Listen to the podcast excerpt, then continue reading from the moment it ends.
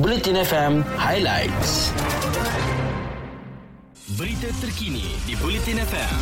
Sumber daripada Harian Metro, Berita Harian, Free Malaysia Today, Utusan Malaysia dan Kosmo kerajaan mewartakan kit ujian pantas antigen COVID-19 sebagai barang kawalan berkuat kuasa semalam bagi menjamin bekalan kit ujian itu mencukupi di pasaran. Pengarah bahagian penguat kuasa Kementerian Perdagangan Dalam Negeri dan Hal Ehwal Pengguna Kabinet NCP Azman Adam berkata, bagi menjamin keberadaan dan bekalan sentiasa mencukupi di pasaran, kerajaan mengambil langkah proaktif dan mewartakan kit ujian itu di bawah Perintah Kawalan Bekalan Barang-Barang Kawalan nombor 6 2021 pada 24 November lalu dan dikuatkuasakan pada 1 Disember 2021.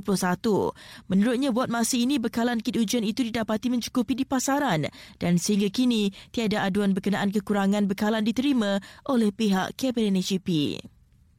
Berikutnya, Kementerian Sains, Teknologi dan Inovasi mengesahkan tiada varian Omicron COVID-19 di Malaysia sehingga kini. Menterinya Datuk Seri Dr. Adham Baba berkata, hasil itu diperoleh berikutan kajian penjujukan genom yang dilakukan oleh tujuh makmal termasuk Institut Genom dan Vaksin Malaysia.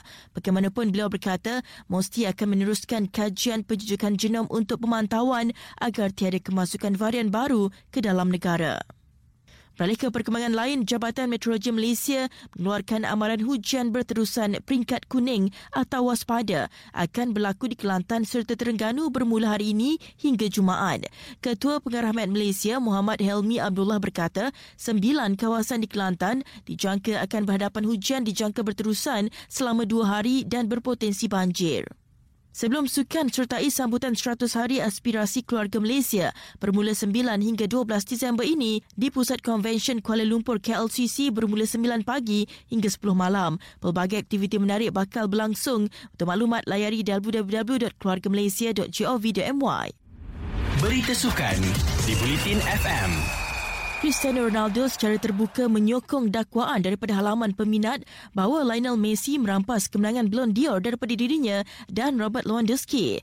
Messi yang juga bintang PSG memenangi anugerah berprestij itu buat kali ketujuh menewaskan sensasi Bayern Munich Lewandowski dengan kelebihan 33 undian. Ronaldo memenangi lima kali anugerah itu berada di kedudukan ke-6 dan ketinggalan 435 undian di belakang Messi. Beralih ke hoki, impian skuad lelaki negara untuk mara ke separuh akhir Piala Dunia Remaja di India lebur apabila tewas 0-4 di tangan Perancis semalam.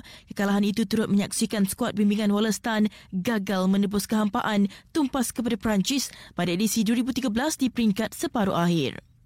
Bila dengan itu sekian berita terkini, muat turun audio plus sekarang, stream Bulletin FM dan dengarkan kembali perkongsian berinformasi dalam Fokus Pagi.